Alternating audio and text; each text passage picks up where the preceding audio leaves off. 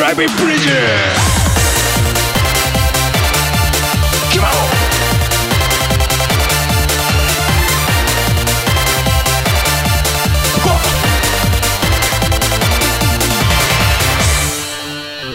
はい、今週も始まりましたバブルビーポリゴンタのドライビングプレジャー、プレジャーはいうん、今日もここは芝浦のあのサテライトスタジオスタジオですよなんか見て今日ねなんか人がいっぱいいて賑やかですけどいねや平日の夜でございますから平日の夜ねの、えー、何をしてるんですか皆さんね、はい、えー、今日もこうやって、えー、私とポリゴンタさんとでポッドキャストをですね、はい録音して、えー皆様に届けるというですね届けますよえーことをしているわけですけども、はい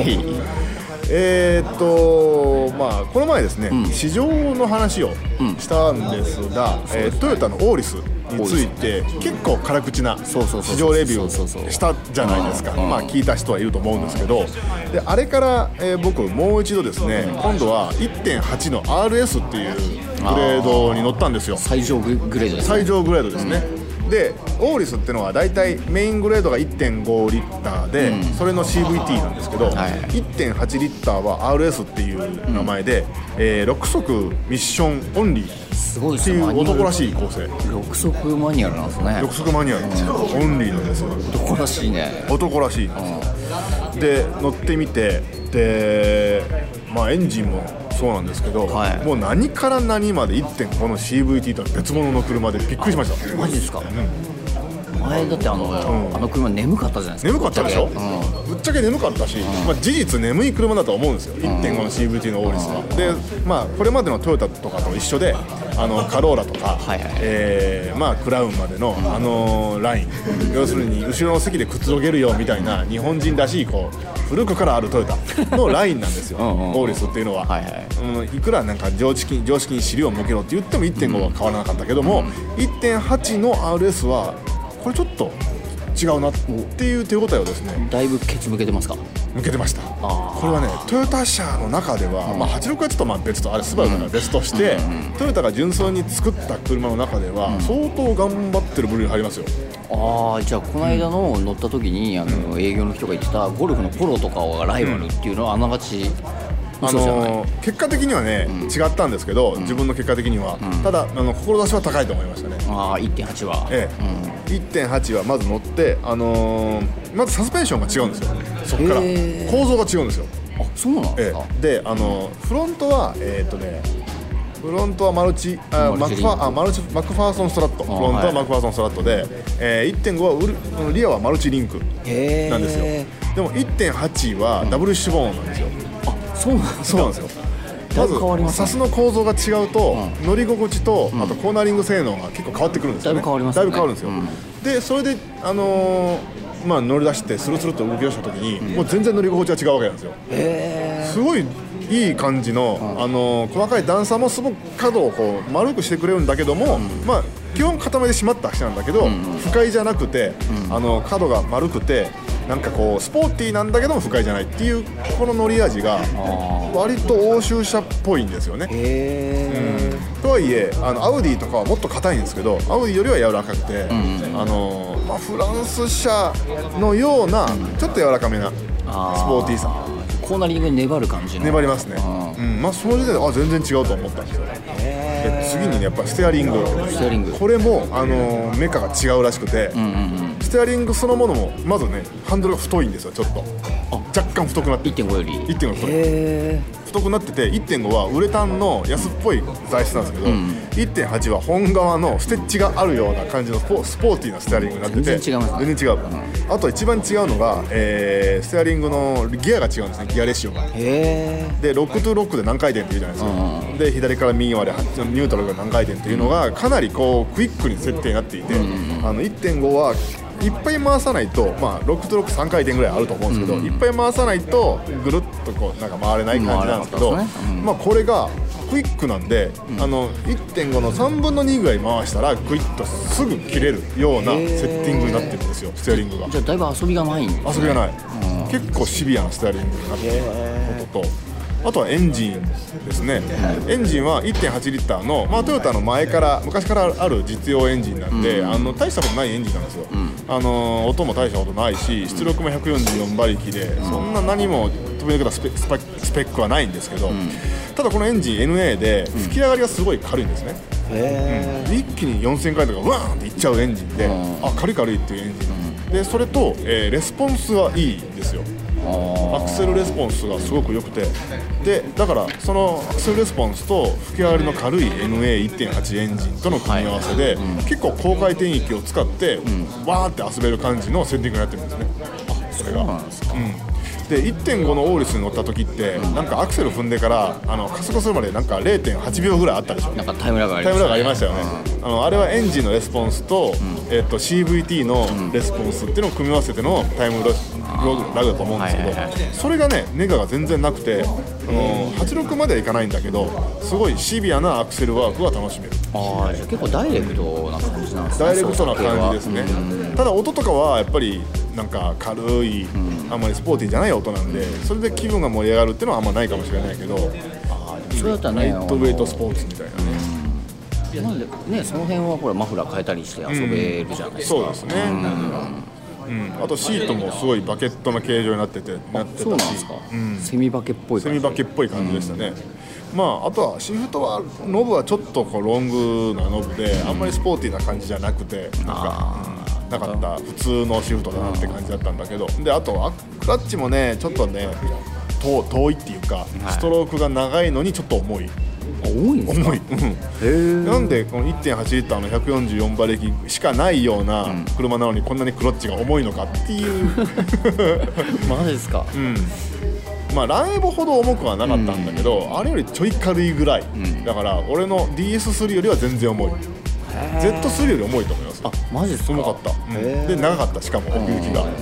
なんでちょっとクラッチワークはしんどい車でしたね、あの手の車はねすごいクラッチの幅が狭いそうねとかね、多いんですけどね、うん、もっとつなぎやすいかなと思ったんだけども、意外とこうクラッチしんどい感じでしたね。でまあ、乗ってみると、そのやっぱりサスのセッティングがすごく良くて、で高速高速は出してないけど下道で60キロ70キロ出したり出しても、すごい安定してるんですよ、うんなんでふらふらしないんですふらふらしないし、眠たくならないまあ出力は出力なんでやる気になるかって言われると、なんかちょっとそれは違うんですけど もあ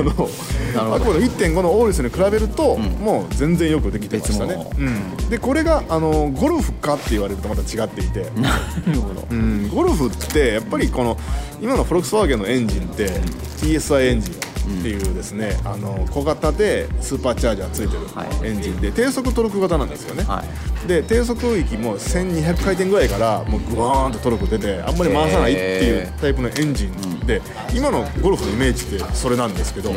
それと比べるとえらい軽く回るエンジンなんです ようんなんで全然ゴルフとはキャラクターが違う、うんで乗り味もゴルフよりはちょっと柔らかいので、これはあのールノーのメガーヌよりもちょっとちっちゃいルーテシアのはい NA のやつはいに近いなっていうのが感想ですね。どちらかというとそういうフランス車にフ近いランス車に近い印象を持ちましたね、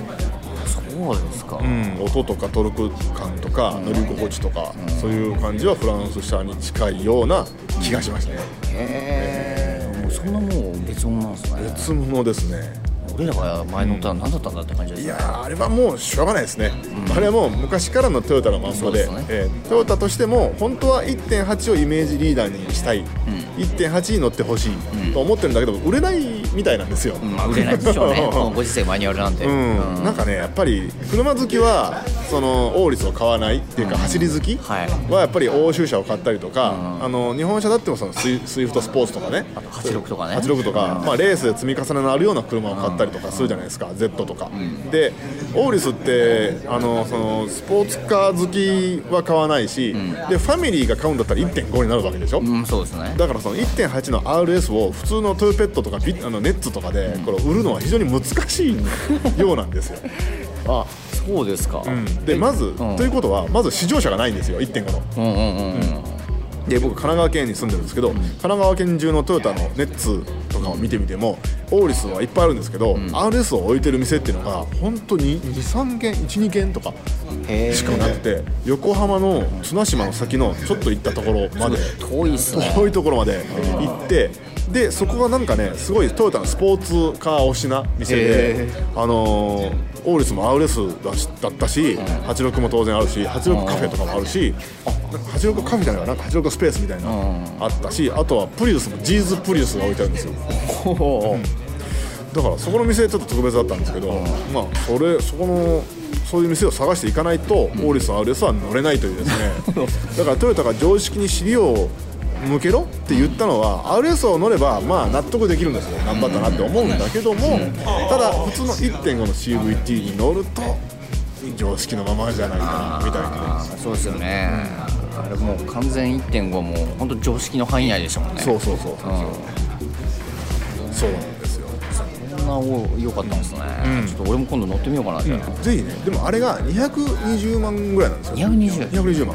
ということは結構外車と比べた時にまあいい安さがあるんですよあ例えばクリオとかと比べてもあの十分張り合えるし、まあ、トヨタって安心感が当然あっあて、そうですねうんで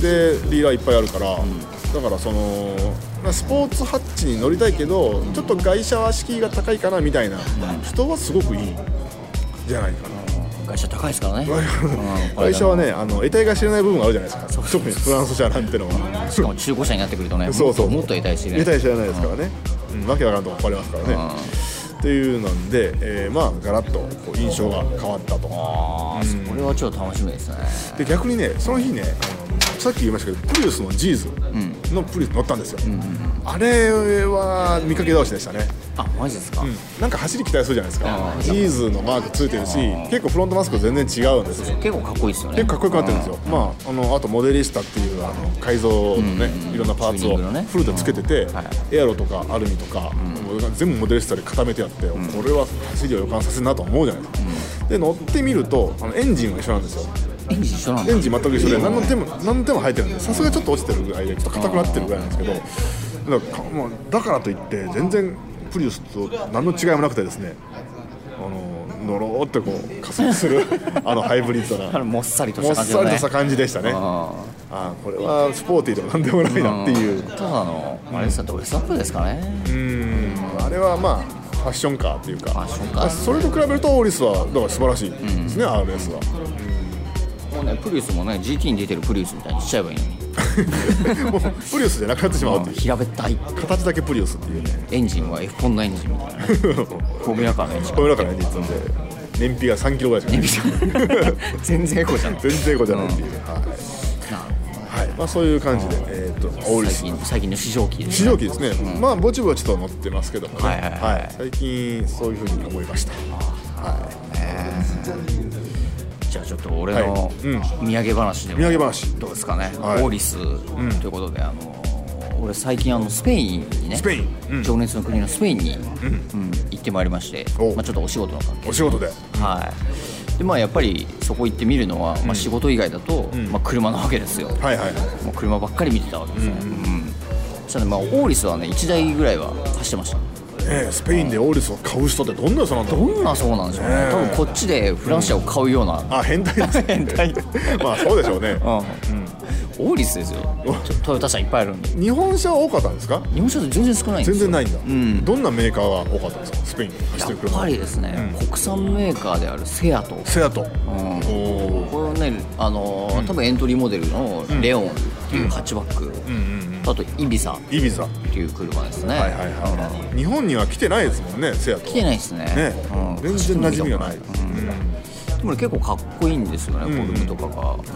ララテンな匂いラテンバなリバ感リじのですよ、うんあのそれがねほとんどタクシーもほとんどそれだし、へー乗りましたかタクシータクシー乗りましたよセアト乗りましたかいやあのね残念ながらプリ ウスです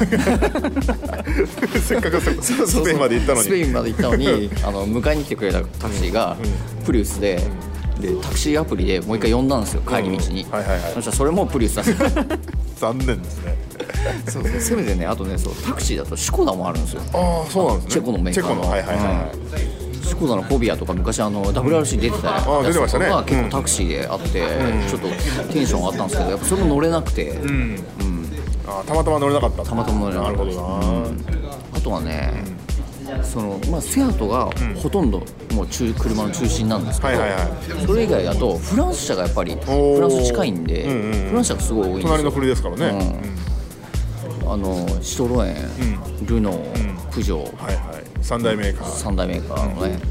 で、まあ、プジョーは日本でも結構見かけますけど、んシトロエン、ルノーはほとんど見ないじゃないまであ日すか、本は変態しか乗らないって言われてますからねそうそうそうそうえそれがね、いっぱい走ってるんですよ、えおううん、向こうでは変態じゃないんですね変態じゃない、普通の足として向こうではもへえう、マイノリティじゃないんです、最新しいやつからもう古いやつまでもうまんべんなくそうですね、まんべんなく、もうね、ボロッボロのねボ、ロッボロの、うん、ルノーのなんだろう、ルーディシャみたいなのが走ったりとか。うんうんうんうんなかなか向こうの人たちね、これ日本だけなのかな、綺麗に乗るの、なんか結構ボロボロのまま乗ってるんですよね、えー、洗車とかあんまりしないようなルーズなもうなんかドロッドロですドよ、ロドロ でうんドロッドロの上にボコボコですよ、やっぱお金持ちはそれなりにやっぱ体裁整えてるから、それなりに綺麗なね、はいはいは車を乗ってるんですけど、い、うんやっぱね、庶民の足のね、ハッチバックはね、みんな汚い、みんな汚いみんな汚い。もうなんかもう下駄車ってやつですねうん下駄車ですよ本当にそれですっごい狭い道とか走ってくんで、うんまあ多分ぶつけるんだろうなみまたいあなそうでしょうね重列駐車とかなんか激しかったりするんじゃない超激しいですよもうね、 うこれ出れねえんじゃねえのってぐらい、うんもうあの前後にぴったりくっつけちゃってるギチで もうねうん腰入らないぐらいんうんうのんスペースしか空いてないんで んすあよれでバンパーをこすりながら出ていくとか多分そうですそんよな感じなんですよね、うんあれ完全に出れなくなったりするんじゃないですかそんなもうそうしたらあれですよ前後にガンガンガンガガンンガ打ンち当てて ずらして ずらしてガリガリガリってやって、うんマジでいやマジですごいですよ重列駐車おでも昔のそのヨーロッパ最近はちょっと違うけど、ちょっと前までヨーロッパの車ってこうバンパーが黒いモールのままこうあー小玉にひっついてるの多かったじゃないですかあれって多分思うんですけどそうやって重列駐車でボンボンバンバンぶつけるからなんかもう使い捨てだっていう多分そうですね正しいバンパーの使い方なんじゃないかなっていうふうに思ってたねもうバンパーは使い捨てだって日本でも言う人いますからねえ、うんでも日本はそんなぶつけないでしょ日本は全くぶつけないでそすもんんなねことしたらもう怖い人出てきますからうんねちょっとでもかすったら「おい!」ってなるじゃないですかね そうそうそうそううんぶっ殺されますからねぶっ殺されますよ、ええ本当にそれはスペインだったらもうそれガンガンガンガン上下に前後にぶつけていそうそうく上列駐車が出ていくっていう、誰かぶつけたか分かんないみ たいな、うんね、交通マナーが、なんだろうなあれなんか一見無秩序のようなようでいて、ん結構事故がないんですよへえなんかロータリーみたいになってるとこで、あーはいはいこれどこが優先なのか分かんないんですけど、でもみんなちゃんとこう、入ってったりとか譲ったりとかしてるんで、ああすっげえ危ないんですよでもみんなスピード出してるから、うんうんうんだけどそれなりにこう秩序が保たれてるっぽくてカるほどなオスの中でも、うんテストドライブアンリミテッドみたいなそんな感じです イビザですからねあいれいさですよ、ねうんもうねさすがもうスペインね失業率の高い国ですよ、あ若者はほとんど車乗ってないー乗ってないってないあ乗ってないんだ、若者の車離れですねスペインでもスペインでも怒ってますよあー大体ね車乗ってんのねおっさんばっかりおっさんばっかりですか、若者車買えないんですだからお金買えなないからいだって若者の失業率50%ですからうわー50%、うん半若者の半分が就職できてない何をしてるんでしょうかね半 分修理できてない人は半何を分スリじゃないですかスリ スリ多いんですかスペそイれめっちゃ多いですマジでうんあのもう、なんだろう話しかけてきたやつ全員盗人だと思えっていうン言われました、うっそ、マジまあ、っす全然車と関係なくなりますけど、うんうんうん俺の周りでも、スリの被害に遭った人5人ぐらいいます5人この先週の、うん、1週間で何を取られるんですか5人はえっ、とねスリっていうかもうほぼ強盗なんですよね、強盗うんあの iPhone をしまおうとしたら、うんいきなり前から走ってきたやつに iPhone を強奪されてそのまま逃げられちゃうとかへえガッて取られるんだガッて取られるあもとうにもう偽偽警官に金出せ金見せろって言われて偽警官うんええ偽警官いっぱいいるんですえいよっぱいいるんだいっぱいいるんですえなんでわかる警官の格好してるの結構そう そう警官の格好して、う旅行者とかを見ると、パスポート出せとか財布見せろとか言って、うんうんそのまんま逃げちゃうわけですよ、おえーわかんないですうんね、だから警官うをんもう信用できない本物の警官かもしれないじゃないですかかもしれない、本物の警官が来てパスポートを見せろって言われて偽だと思って信用しなかったら撃たれるんじゃないのこれ撃たれるだから怖いんですよね怖いですね、ううんそうそうそうなんか偽警官特に多い世界観ちょっと嫌ですねでもなんかあのちょっとブログを回ってたら、あのそんなにちゃんとし た警官が多かったらスペインはもっと治安がいいよっていう書き込みがあって、ああそうだね二次警官の人は何なんですか家家で朝起きたらさあ今から仕事しに行こうと思って あの家で偽警官の制服を着 てで電車乗っていくんですかねどっかにそうそう多分そうじ ゃないですか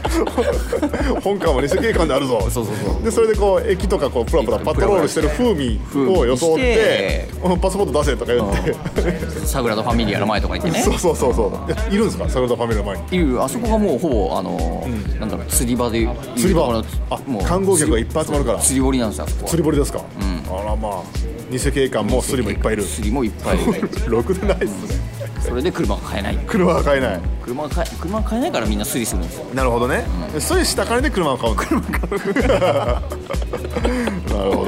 ど、悪いですね悪いっすよもうまあでも本当車事情はもう日本と全く違うんでうんかなり新鮮でしたねなるほどねなんかやっぱり日本って結構でかい車多いじゃないですか、うんうんミニボワそンうボですねックスとうんかセダンとかねワンボックスでかいですもんね、うんミニバンとかね、はいはいはいだけどほぼ見なかったっすねうん道狭いから、うん、みんなコンパクトハッチで、ああヨーロッパっぽいですね、うんたまにねカイエンとか走ってるんですけど、うんうんうんそうドイツ車もほとんど見かけなかったんですよそれ不思議ですねそうドイツも近いじゃ近いじゃな近いっちいでゃす近かいのにね大陸続いてるから、なのにドイツ車ほぼ見なくて BM をちょこちょこ見たぐらいでメルセデスとか全然見なかったんですよへえ珍しいですよねポルシェとかはポルシェも911週間いて9111台見ただけですよ、へえ一台しかなかった、うんあとカイエンも、カイエンはね結構見たなあー9111台しか見てなくてボクスなんてないですよええ走らないんだ、ただね Z3 見ま した、見ましたか一台一台一台だ け見ましたかうん変態ですよ変態ですねうんあの韓国車はないんですかあヒュンダインダイはちらっと見たけどあチラッとそんなそんなないあねキアもあったあキアもなかったあキアをもう1台見た一台見た、ああでもやっぱアジアの車は幅利かせてないですよ、うん、まあねわざわざ買わなくてもトヨタにセアとかそうセアとかありますセよアとかあるから多分あれ国産だから安いんですよね、うんでしょうねうんんで結構セアトってちっちゃい車ばっかりじゃうんうんうんないですか、うんはいはだから結構お買い得で買えるんじゃないかな、い皆さんおすすめですよおおすすめです よセアトセア平ト平行輸入しましょう並よ 行輸入でね、うん買えますよセアト、あのセアトをね売ってる並行輸入の、あのお店が横浜にあるんですよあそうなんですかデスティーノっていうところがあって、でデスティーノのブログを僕購読して読んでるんです けどあの最近セアトの入荷はあんまないんですけどないまあ、会った時はあのセアトイビザポカネグラが、えー入荷しました290何万円って マジっすかうんって書いてましたよ、へえーかっこいいんですよすごい形が。えそう結構ねセアトかっこいいんですよかっこいいかっこいいうん、であれセアトっていうメーカーはフォルクスワーゲングループなんですよ、はいはいはい、でフォルクスワーゲングループって結構グループ多いですよねアウディもそうだし、多いですうん結構いっぱいあって、セアトもその中の一つなんだけど、でエンジンがそのフォルクスワーゲンに積んでる TSI エンジンあー1.4リッターターボとかの小型のスーパーチャージャーついてるやつなんで、ポロに積んでるやつですね、あれと一緒で、えーまあ、シャシーとかもポロと同じああじゃあイビザとハレア共ウ演者ザなはんそうですね、B セグメントはポロと一緒で C セグメントはゴルフと一緒なんじゃないかな、であのだからデザインがそういうなんかラテンテイストなエロい感じのデザインなのにメカはドイツのドイツのカチッとしたやつっていうこう車の理想形をですねそうですねうん、取ったようなうん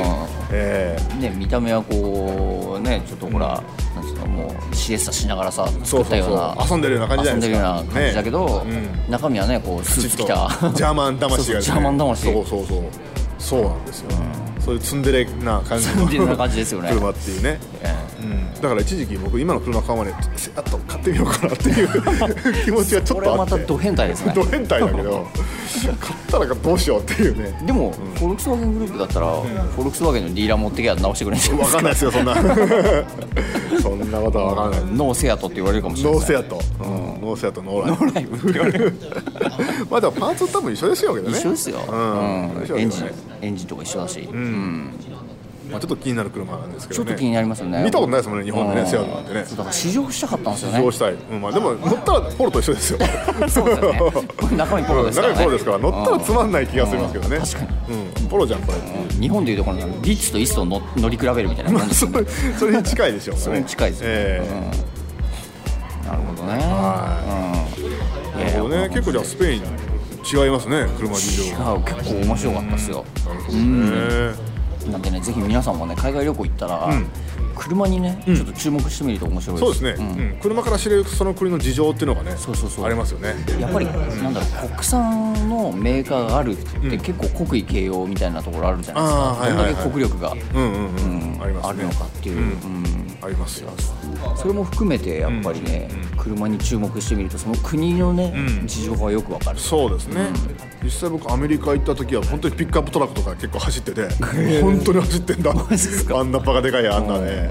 あれですよねあの、後ろに荷物全く積んでない全く積んでない何積むのっていうねうん なんか蓋してるピックアップトラックよく見ますよあねのねアメリカ人あんまり蓋してなかったそうなんですうか、ん、あれ日本で蓋してる人多いけど、なんかアメリカで見たピックアップは蓋してなかったああでちすょっねと合理的なんですね合理的でしたそこねに荷物積んでるそうそうそうなんかでっかいね GM とかフォードとかあでっかいやつ走ってましたけどーでっねかいのねうん、アメリカあれアメリカで見るからかっこいいんであって、あの日本で見たらどうかなってちょっとこれね多分ね日本で見たら道走れないですよでかくてでかすぎるでしょだって幅2メートル超えるようなやつばっかりですよそんなのでかすぎるスペインじゃ絶対走れない無理でしょうねうんスペインも合わないもん昔景色ながらのそうそうそう、昔ながらの建物多いんで、すっごい狭いんですよね通りとか、アメリカはすごいハイウェイとか道路幅広いし広いですもんね、うんすごいねだからあ風景に合ってましたね、う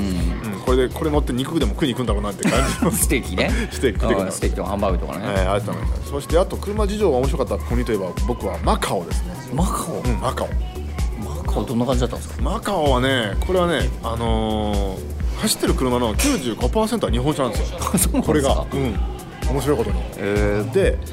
なんマカオなんかね香港に近いじゃないですか近いですねで香港って金持ち多いんで、割とドイツ車が多いんですよ、香港は本当に BMW ベンツアウディがめちゃめちゃ多いんですけど、えー、マカオはそんなことなくて、まあそれなりにあるんだけども日本車が多くて日本車もねなんかこうハッチバックとスポーツカーがねうわあセダンとかないんだセダンはあんまなくてなんかねやんちゃな車が多いんですよああでハッチバックもあのビッツ、まあ、ヤリスって名前かなって言っててフィットはジャズジャズまあ、フィットのままだったかもしれないけどそういうなんとかあとランエボとかも多いんですよああ好きそうですね RX7FD とか8とかもあって、でみんな GT ウィングつけてるんです よ後ろになんちゃってな感じのあれね日本の影響らしいですよ日本の影響でしょうね日本のあのモーターなんつうの、こう流行りのあー自動車の流行りの真似真似したいっていう真似したいっていうね GT ウィングをねあのハッチバックにつけてて車高下げてハチバックにつけてッチバックつけてるんですよフィットとかにつけるんですよ GT ウィングをもういらねえだろそん なそうダウンフォ ースほんでねなんかパーツメーカーのステッカーもずらーっと並べてこう貼って嬉しそうにねあのこういろんなデコレーションする車がいっぱいあるんですよだからマカオはあのマカオグランプリあるじゃないですかありますね市街地東サーキットうの、んまあそれがあるから多分国民的にそのモータースポーツっていうのが根付いてるんでしょうね、そうですねそれありますね、だからあのモータースポーツみんながこう日本だったら野球選手目指したりサッカー選手目指したりするとこは、みんなモータースポーツを目指して、車を改造して、将来はマカオグランプリ出てやるぜみたいな、なんかそんな雰囲気を感じましたね、あああ多分安いんでしょうね向こうあー車の値段が車の値段がかもし他れなのい国でとす比ねべると、うん日本車とかはね高いと思うんですけど、うんうんうんねマレーシアもね結構、まあプロトンがメインなんですけど、国産の、はいはいうん、だけどねやっぱり日本のモータースポーツというかね、そういうカーライフ文化の影響が非常に多くて、ネオン管つけたりですね、いるんでパーすツメーカーのステッカーいっぱいベタベタ貼ったりとあかあ走り屋みたいなのがそうそう藤原豆腐店って書いてたりとか おーマレーシアにこうねジャパニーズスタイルがあー日本の影響が強いんだね強いですね、やっぱ東南アジアは強いですよ、うんまあ基本的にそうでしょうね、うん東南アジアから日本はほらアメリカとかのね、文化が結構入ってきてるけど、はいはいはいはいはいいやー面白いですねそうですよ、うん、国に走ってる車事情から見えてくるというね、その国が見えますその国が見えてくる、ちょっとヨーロッパ行ってみたいですねまだ行ったことないんでちょっと遠いです遠いです 十何時間とか乗るんで12時間乗りすようわフランスまででねーしんどいですねつ いたい気気ついたいうんあれいくらなんでもねあの安藤アナでもさすがにね車で行けないと思いますよ車じゃいけないですね 車じゃ行けない車じゃいけないあの飯はなかったんですか一応なんか普通でしたね普通普通ですか高い上に普通だった高い上に普通パエリアとかん普普通にサイゼリアで食うパエリアと確か変わんないんですよ、マジっすか味はじゃあサイゼリヤかなり頑張ってるってことですサイゼリ本ヤ場のすごいコスパいいっす本よ場の味ですね、うんなるほどなサイゼリアより高くてサイゼリアと同じような味ですからそうなんだ,、だからみんなサイゼリヤなんてとか言うけど実はすごいんだいやいやあのね値段とあの味のクオリティのね、あの高さすごいと思いますすごいと、サイゼリヤ行けということですね池ですよなるほどね本当にやっぱりねもう飯は高いしね、うんいくらぐらいするんですかねだって本当ね大体1人前いろいろ食うと、1000円2000円は普通に超えますねあー4人で満腹食ったら、普通に1人34000円いきましたねおーまあ、結構行きますね結構いくん日で本すよより高い感じ、やっぱ今ユーロがねちょっと高いん だよねまあちょっと高くなってきましたねアベノミクスで俺が行った時128円でしたからね ああ割と高い時行きましたね一番高いの来ちゃってで向こう滞在してる時に120円まで下がったん 下がりですよましたね、うんええいや皆さんもーねこう行く時はね為替に気をつけてくださいいやこれからどんどん高くなりますよ高くなりますまかた170円までいくと思いますよマジっす かええガソリンもどんどん値上げしてうわー大変なことになりますよ大変なことになりますよはい、はいということでえブレモントさんのスペインレポスペイーントレポートですでしたけども、はい実はですね、えー今日聞いていただいてる人、えーまあ、ブログなどを見てるかもしれないんですけども、いつもですねあのピコピコカルチャージャパンから配信してるわけですけども、はいはいえー実は今週をもってですねこのピコピコカルチャージャパンさんから配信するのが最後となります。これが一応一区切りという一区切り、ですねちょっとリニューアルをしようかなと思ってまして、はいはいはいえーとまあ我々もより濃いコンテンツをですね、うんうんあの提供したいなということそうとですねもうちょっとこの自由に動きたいっていうことだったりとか、あとまあスケジュールの問題だったりとかでそうですねあのちょっと不定期更新に近くなっちゃうんだけども、えーですね、まあ、また。まあ、ピコカルに来る前は自前でね、うんやってましたけどまたその自前の形に戻ろうかなとそうでいすねうふうに考はいえております。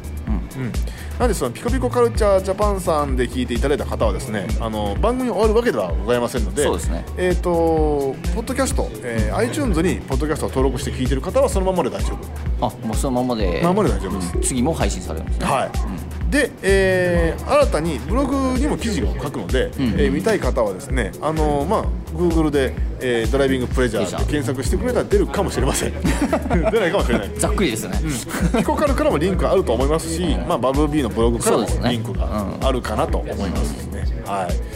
えー出るかもしれませんね。はいえーえーそのことがね、あのアスキーの末岡さんがアスキーで発表するかもしれません。すごいなさすがモータージャーナリスさトですすがねモータージャーナリスト、えープレスリリースをプレスリリースを配信 ね私物化するっていうことで、とするかもしれないですね え怒られますね 怒られますねはい、えーするかもしれません。 えーとまあそういうことでですね、えーピコピコカルチャージャパンさんはまあ他にも面白い記事がいっぱいあるので、そうですねえー引き続き楽しんでいただくとして、はいえー我々のこのドライビングプレジャーに関しては、はいえー次回ちょっとまたいつなのかわからないですけども、えーまた新しい形で、はいえーお目にかかれたらなとそうですね思いますね。えーまあでもなるべくね間を空けずにそうですね、これが不定期って言っちゃうとね、あの平気で半年空いたりとかそうそうそうそう前しましたからねしましたからね一年空いたりとかねそうそうそうそうそうするとね本当にもう終わったんかみたいなそ感じうになってしそうまそううのもでうお前ら洋物ミュージシャンかみたいなそうそうそうそうそうそうね、プログデビューしたみたいなそうそうそう10年ぶりのアルバムとか10年ぶりのやりますからねなりますマイブラッディバレンタイン10何 年ぶりのアルそバうそムとうそうかあまだいたんだみまただいいなたんだなっちゃいなっちゃいますからねそうならないようにならないようにね、えー皆さんちょっとあのまあポッドキャストの配信なかった時はせっついていただけるといいとまあねでもその代わりこれからはねもうちょい濃いそうで内す容ねでちょっとうん貯お送めりてした貯いめなてっていう出せるかなとはい思いますしひょっとしたらペース上がるかもしれないですよあそうですね、いろいろとネタがいっぱい出そてうきて、そね、う会社クビになったりとかして仕事が超 仕暇にな事ったないりとからねそうそうそうそううんずっと毎日ポッドキャストばっそうそうか収録してるっていうね 君ずっと2チャンネル見てるねって会社で言われてこうね、あのーなんか人気のいない会議室に連れて行か れてもう毎日ここにいなさいって窓のない部屋修に行から終業までここにいなさいって言われて、っていう状況になったらあのー更新頻度上がりますそのうでですねご期待毎日更新になりますご期待くださいご期待ください ええということでしょうかねはい、ねピコカルさんにはだいぶお世話になりましそうでたすね、はい、んじゃあまた引き続き、はいよろしくお願いいたしよろしくおま願いす。しますはい、はいということで、えー、バブリーポレゴンダのドライビングプレジャー、はい今週はここまで。はい、皆さんの良きカーライフをですね、はいえーこの番組で、えー少しでもお手伝いできればそうですよかったなと、はいえーこれからもよろしくお願いしますとこれからもよろしくお願いします思います。はい、ということでまた次回次回さよならキマロ